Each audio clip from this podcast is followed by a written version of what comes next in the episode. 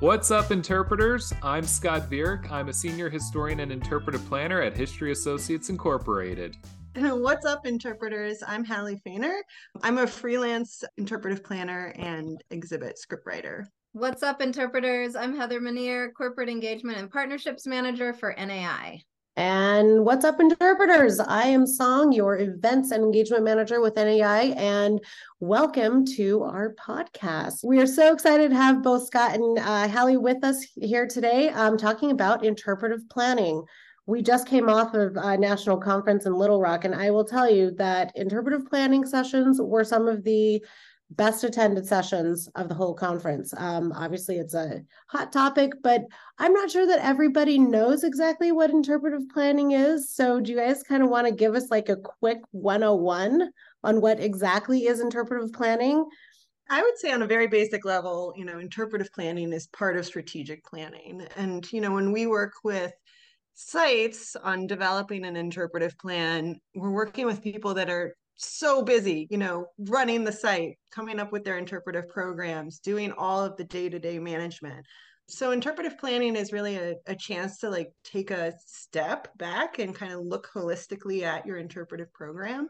So, you know, thinking about uh, your overall goals for your interpretive program, thinking about your different sort of themes and whether they're still serving your purpose um, and then and then kind of developing a, a game plan for the future you know coming up with recommendations for what you want to do both with personal and non-personal media and then coming up with how to implement those in sort of the next five to ten years usually. You answered my question. I was wondering how long how far out you plan but it probably yeah. the, the... It, it varies on the site. I mean i've worked on plans where it's like they say it's going to be a five year plan, but then you you look at a previous plan that has been done for that site and hasn't they haven't done anything in 15 years and some of the things haven't been totally checked off. So sometimes it's you know when people get the chance to do it. Right. And it's, you know, it's a process that involves engagement not only from the people actually writing the plan, but from staff members, volunteers, stakeholders, community members. So it's a process that can take time, but it's absolutely one that's worth doing. Right. Partnerships are super important with this, right? I mean, and some exhibits or interpretive plans more than others. Do you have an, an interpretive plan that you can remember that was particularly challenging? I mean, I think they're all challenging in their own way. And I'm trying to think of a good example. I recently did one for um, Appomattox Courthouse, and the plan itself went beautifully. Like, um, and the client team was great but you know the subject matter was kind of tricky on that right. trying to to to navigate how to talk about the civil war and and just kind of with everything going on. And so and they really the park really wants to you know push that. And so one of the things that we did is we had like um, a historians roundtable with sort of subject matter experts coming in. And that was sort of a unique aspect of that plan you know because it was sort of working with outside academic partners. And and one of the things that came out of that is even just categorizing the site as not just like Lee's it's not really like Lee's surrender, it's Grant's victory, which kind of totally blew my mind in a certain way because that's how they, they always talk about Appomattox is the surrender site. So that was I don't know like that was just sort of an interesting an interesting framework that well and that's been around i mean I, visited that when i was a, a kid Mm-hmm. So they've had interpretation there for a long time, right? Yeah. Yeah. And I'd say one that had some unique challenges was we did a project uh, a couple years ago for the Virginia Beach History Museums, and they had three historic houses. And the goal of this whole process, the reason they hired us was that these houses were known as hidden treasures, and that people in the know knew them, loved them, loved their programs but so many people just had no idea. They went to virginia beach for the beach for the recreational opportunities near the waterfront. And so part of the process was figuring out all right how can we tie in what these houses are doing to kind of the broader community this broader not just the local community but also all the tourists who are coming through. And also how do we make sure that the stories of the houses are connected but that each one has its own unique offering, has its own unique reason to visit, has its own unique stories to tell. So it was really about trying to achieve that balance of what's the connective tissue, but also what's what makes each house special. What's the reason to visit each one? So you guys brought up a, a topic that is, well, it's a hot topic. It should be a topic, but of uh, more of like inclusive storytelling. Mhm. Um, in that civil rights example that you gave, um, are you seeing trends leading toward more inclusivity of involving community from maybe marginalized communities or telling the, you know, in quotes, the whole story or the true story in your planning? Absolutely. Absolutely, one hundred percent.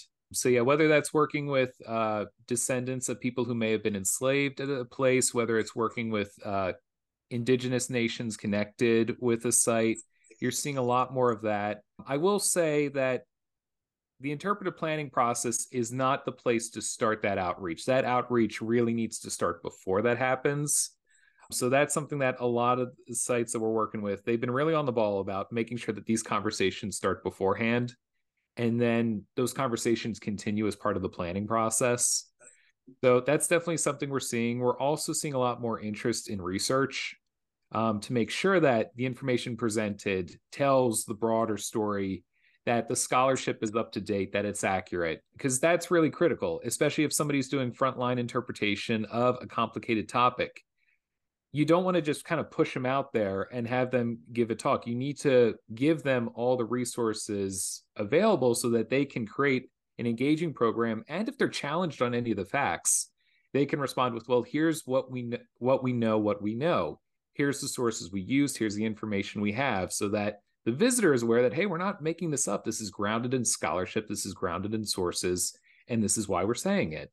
Right, absolutely. I find that even walking around like my local zoo, I see people listening to a program and then on their phones Googling it, you Mhm. know, to be like, oh, is there really only 40 Amur leopards in the world? You know, so people do fact check themselves on, you know, just online. So I think that that is a really important aspect to get all of that correct.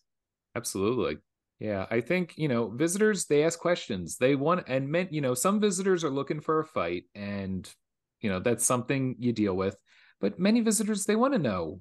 They want to know how you came about to your conclusions, how you came about to the information in your program. So the you know your example of the visitors googling on their phone you know that's a perfect example it doesn't mean they don't trust you it just means that they're interested in getting more to the story. So that's a sign that interpretation is doing its work. But at the same time, you also need to have that information as well, so that if the visitor does ask the interpreter directly, the interpreter can respond appropriately. You know, when we're talking about inclusivity, um, we're also talking about disabled visitors, right? And accessibility. Do you see that as much as other types of diversity when when you're planning? Do you see the, the need or the want for that when you start an interpretive plan? Yeah, uh, it's a really big consideration. I mean, I we do Scott and I both work a lot with the Park Service, and you know that's a huge mission for them. But yeah, just kind of consider, especially with historic sites, it's it's Mhm. a challenge sometimes because you know you're working with a historic house and you, maybe you can't add an elevator. So how do you make sure that a person who is in a wheelchair can get a get a sense of what the second floor might look like or do you decide you know we're not going to have visitors go up to the second floor we're going to keep everybody on the first floor and that's the experience and those are things you just really have to work out with the site and kind of thinking about both access but then kind of what the park can manage from their day to day Yeah, absolutely. And I'll also say that interpretive planning, that's a part of the conversation, uh, but it can't be the whole conversation. So with my clients, we'll have these conversations about accessibility, but I will freely admit I am not an expert on how to pro- uh, provide accessibility in every situation, in every aspect of a site. So I encourage my clients to work with specialists in the area, work with communities that represent people who have accessibility needs so that those voices are being heard, that that expertise is being utilized. Uh, we're also seeing a lot of how can digital interpretation promote accessibility, not only in terms of access to places that people with mobility needs might not be able to reach, but also in terms of places that are out of the way for a lot of people. So I'm working with a site up in Alaska, and this particular park, there's no roads to it. So if you want to get to the park, you either got to take a boat in or you need to fly in on a seaplane. And just right there, if you're living in the continental United States and you want to get up to Alaska, that's that's a significant effort. And then you need to do even more effort to get to this place. So the site in question, they do a lot in terms of digital interpretation so that somebody who is never going to get up there in person, they can still learn about it, they can still form meaningful connections, they can still understand why this place is important, why it needs support, why it needs protection, and why they should be invested in it. I'm assuming you saw a big uptick in that type of interpretation during uh, the pandemic in 2020. Are you seeing that sites are continuing to extend themselves into the digital world for the reasons that you just said, Scott? You know, people can't get up there, or they, you know, it's either cost prohibitive or just physically really, really challenging. Are you finding that uh, these sites are continuing to put money and effort into that type of interpretation? Absolutely. And there's been a lot of research on just how important the digital presence is in terms of just getting on a visitor's radar. I forget who said it, but somebody made the point, and I 100% agree that for so many, I'd argue even most visitors, the visit doesn't begin when you pull into a parking lot, it begins when you Google the name of the site. So having that digital presence, it's helpful for providing interpretation for people who can't hack, who can't get to a site, who can't access the site it's also just helpful in attracting that potential visitor and saying, hey, here's what we are, here's what we do, here's our mission, here's what we offer. And so it's a way to kind of communicate to that visitor, encourage them to come, and then after they leave, encourage them to continue.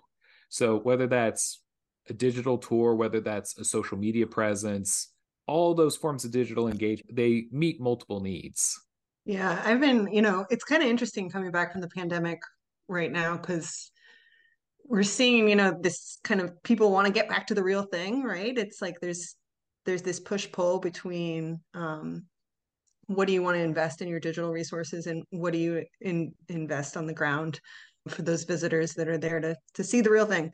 But it's it's interesting like how much the pandemic's like skewed all the visitor data and just like all the things that you use in interpretive planning to sort of be like okay here's where our baseline is. Like everybody's baseline is totally screwed up from the last five years um, which has made planning kind of interesting because what people were really gravitating towards in the pandemic are not like what people are gravitating towards now in terms of what not necessarily the types of experiences that they're looking for. So it's kind of an interesting time. Mm-hmm. And even expectations, right? Like of mm-hmm. like you're saying, Scott, going online and and googling that place to see, you know, can you just not go anymore? Can you just look virtually and not actually have to go anymore? When you were talking about the place in Alaska, so you're creating an interpretive plan for this park, and then are you work do you work with like um you know drones and things like that to capture pictures like what types of um resources do you use to make sure that people who can't get there might be able to experience these remote places Sure. So the approach is going to be different for every site. So, me personally, I'm not flying any drones, although that does sound fun. That is something that hasn't come up yet for this park, but there is another site that I worked with not too long ago uh, that was out in Colorado.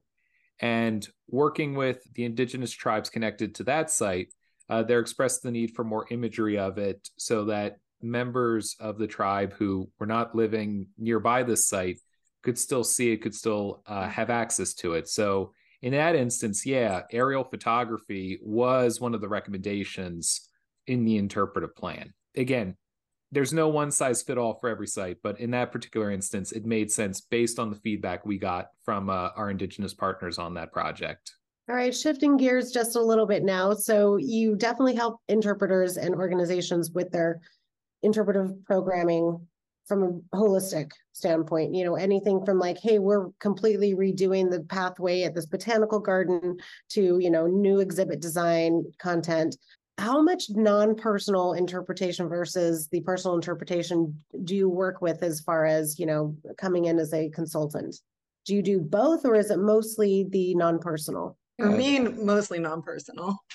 Yeah i'd say the same for me too. Um, we tend to do a lot if we are commissioned to create an interpretive product we do do some we have done like some recommendations for like tour scripts and tour outlines but we tend to be hired more often for hey we've got an exhibit panel here. What text should go there? Or like where should waysides go? We want to create an online timeline. We want to create an online exhibit. So we tend to be hired more to do the non-personal uh, interpretive forms as opposed to creating personal interpretation programs. Typically, in the interpretive planning works we do, we'll make recommendations about personnel interpretation, but we're not the ones actually developing it in most cases. Yeah. And and Scott, you've done personal interpretation. I have, yeah, yeah. Yeah. No, for many years, I was a uh, park ranger at Harpers Ferry National Historical Park. I also was a tour guide for many years at Mount Vernon, and I was briefly an educator at the White House Historical Association. All right, so Scott, you definitely know your stuff. Very cool. That's also that's like a perfect segue because you know we are trying to diversify the field. Uh, it's um it tends to be very white middle class. Our organization is more than fifty percent you know middle class women, white a lot of white women. And so we're trying to diversify. That's been a goal of ours. Um, we have a Jedi mission: justice, equity, diversity, accessibility, and inclusion. And so as we try to diversify, we talk to people um, young people especially about all the different ways they can get into interpretation right? And history associates does a lot of different stuff. I mean you know i don't corporations legal museums you have all these things on your website. Scott how did you get into sort of from being a frontline interpreter to a different type you know still being in the field but really from a totally different angle Yeah, no, it's a it's an interesting story. So the whole field of history consulting, I had no idea existed until maybe about a year or so before I applied. When I was interning at Harper's Ferry, one of the rangers there applied for a job at History Associates. He ended up not getting it, and this was a guy who has gone on since then to write books, to win awards. So like he's done very well for himself. But him mentioning that he had a job application there was how it got onto my radar and then I graduated. I was doing various part time jobs, doing kind of the frontline interpretation. And one day I saw that History Associates was hiring, and I'm like, well, if they, if they didn't hire, you know, so and so, there's no way they're hiring me, but I'll throw in a resume. I'll see what happens. and what were they hiring for what was the Uh, job Yeah, it was a research historian. So that's Okay. kind of our entry level in the organization. And when you first get hired, you're typically hired as a historian or an archivist. But as a kind of a entry level historian, you're going to be doing kind of everything that the history side does. So I applied for that. I got an interview. Halley was one of my interviewers. And uh, I must have done a pretty okay job because I got a job uh, job offer and started there at the end of 2015, and I've been there ever since. I like to say that was my greatest contribution to History Associates was hiring Scott. How about you, Halley? How did you? How did, what is your? I mean, we know what your role is. Well, Yeah, yeah, your so- but- Yeah, Mhm. I I was I was at History Associates for gosh, like 11, 12 years. So I had a similar path to Scott. I was hired right out of undergraduate as a research historian and kind of did every different kind of research, really learned how to research. I was not I didn't have an interpreter's background. So I find like people that do personal interpretation, I find them so impressive. I could never do what they do um because I think first and foremost I'm really a writer so so yeah and so i kind of then kind of gravitated towards the museum field and interpretation at history associates and left right around the pandemic and kind of have been doing this on my own now but really focusing in on kind of music mostly exhibit development and um, exhibit script writing What is the fa- what is your favorite thing about your job? i mean i i think this job is so cool i just I I really think it's it's like such a cool field. I get to work with so many cool organizations. And for me, it's like I I get to learn about so many different things. I'm not a subject matter expert in anything, but it's it's great to be able to, you know, come and work with people that really know everything about a site and then kind of pull that information from them and distill it and say here's what the most important things are. So it in a way it almost helps that i don't know everything because it kind of what is really important rises to the surface but it's just it's so fun to get to to learn about all these different things. I've learned so many different things uh, through this work. Yeah, no, I'll I'll echo that. Uh, just the variety of clients I've had the privilege of working with, uh, it's just been amazing. And I've gotten to travel all over the country. Uh, got to go down to the Florida Everglades. Got to go up to Alaska. just just incredible experiences and just working with people who are so passionate about the work that they do they care so much about these sites and just you know even in my short time in the field just seeing how the field has evolved and you know seeing the innovative ways of that people have worked on to better tell these stories uh you know the outreach the partnerships that are happening these days. It's been really incredible to see and it's just it's given me a chance to really just see so much incredible work that's ha- that's happening not just in the museum and the historic sites fields but also with some of the nonprofits that we work with in terms of telling their histories and their stories and the great work that they're doing. And you know just knowing that i got to play a very small part of that it's just it's it's a really cool feeling that's awesome. I have a question. How did you find nai like how did because mm. again you do so much and um kind of curious how you came because really what i'm kind of wondering for all the other small like interpretive planners and small businesses how do you find your work? You know or how does that work find you? And then it made me think maybe some of that is through nai but then how did you how did you find nai i that's like my big psa announcement is like get certified because it will it it really helps your career you know, that is actually, I don't have a website or anything, but people find me through NAI. Um, and you're I a think, consultant for History Associates. Is that right? I um, I was, but now I'm freelance. I mean, I guess like when you go to the database and you look by state, it's like if you're trying to find an interpretive planner in Maryland, you're going to find like me and Scott and maybe one or two other people. So we cornered the market. Yeah.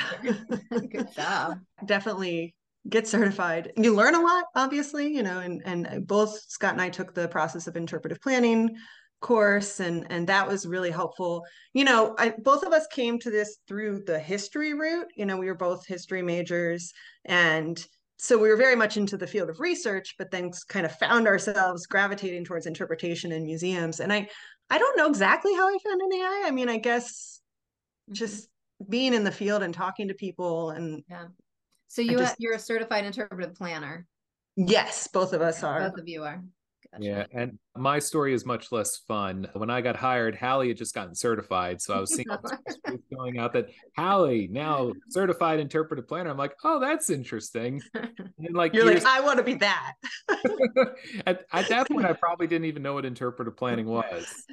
And then a couple years down the line, it was like, you know what, this is interesting. I want to get more into that. And then Halley left to form her own uh, business and the company was like, "Hey Scott, want to get certified?" And I'm like, "Yeah, I do." And so, you know, as we say, the rest is history. Most people tend to find history associates. It's a mixture of we'll respond to RFPs, particularly from government clients, but a number of people will find us through our website and they will reach out through there. So it's a mixture of how how we get work. The America 250 big mm-hmm. big deal coming up soon. Um are you guys working on a ton of stuff for that specifically with your clients?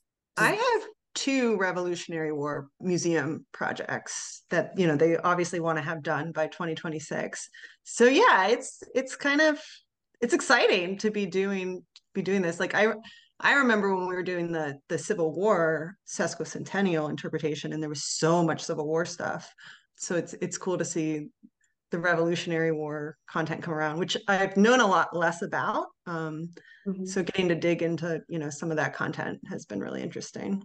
And uh, I'm working with a historic a tavern museum up in New Jersey, and they're obviously really prepping for the 250th. So that's a huge part of the conversations we're having as part of the planning process. And then I believe that uh, a previous interpretive plan I did for the Princeton battlefield, I believe that some of the funds coming available as part of America 250th are being used to help make some of those recommendations a reality. So it's definitely it's an exciting time. I imagine there's going to be more and more work relating to that as we get closer to that anniversary. Outside of History Associates, I'm on the board of the Alexandria Historical Society in Alexandria, Virginia, and I'm also on the city's Archaeology Commission. And both of those organizations are also really gearing up for that and thinking about, you know, how are we going to approach this? You know, what options are we going to pursue? So it's something that we're seeing a lot of places look at. Uh, it seems that more and more grant funding relating to that is coming up, which is really exciting for so many historic sites even those who don't necessarily see themselves as having a connection to the American Revolution, kind of the focus of America 250th of no, it's what was happening throughout what would become the United States in the 18th century. That's all relevant. So, you know, a site in Colorado, George Washington might not have visited there, but there was still history happening there. There's still relevant history happening there. So that's been really exciting to see. Um, and so I'm re- I'm excited to see how this continues to develop. Yeah, one of the, the one of the museums I'm working with right now, it's in um, Indiana, and it's like about the the Revolutionary War frontier, and it's like living on the East Coast. I had no idea that there was any fighting out there. It's a really cool to be kind of working in this in this field at this time. And Halley, what's the name of your company? Just because I feel like we talked about History Associates. Do you have a name for your? I company? don't have a name. I just Okay. operate under my own Okay, name. I'm like, yeah. I feel like we said History Associates a million times, and I'm like, wait a minute. yeah, that's that's cool. I feel close to History Associates too. I worked there for Okay. a long time. You got to come up with a name, Halley. Come on. Halley, we need a I name. know, I know. I Okay, never anybody did. who's listening, toss in names for Halley. yeah, name my company, everyone. Name the company. It could be a whole like NAI competition at the next. Oh, so fun. Oh yeah, you better be careful what you ask for, huh? Yeah, right? All the The- millions who are listening. Like that boat, Boaty McBoat face. you guys remember that? Oh, there you go. Consulting, consult, Mc- consulting. Cool. face. yeah, great. The one of the last exhibit projects that Halley and I uh, consult uh, work together on, the Guy Bradley Visitor Center down in Everglades National Park just opened, which is really exciting. And I think you know does a lot, not to toot our horns, but I think does a lot right in terms of telling the story and also serving the needs of a visitor center, which is hey, explore, but also explore safe. Don't try and pet the alligators. So uh, you know, just Or the crocodiles. or the crocodiles. So I think, you know, just kind of giving a shout out to that. So if anybody's down in the Everglades, definitely check out the Guy Bradley Visitor Center. It's it's an area that has an incredible human history. It has an incredible uh, natural history and it's got an incredible present and hopefully an incredible future. We'll be in um, St. Augustine, Florida next year for the conference. So maybe some people get to the Everglades. Thank you, Scott and Halley, for for being on um, being on our podcast as interpretive planners. It's good to hear kind of how you got there and what you're doing now, and uh, all the different ways you can kind of be involved in interpretation um, through interpretive planning. So thank you very much. And And interpreters, interpreters. that's, That's What's up? what's up.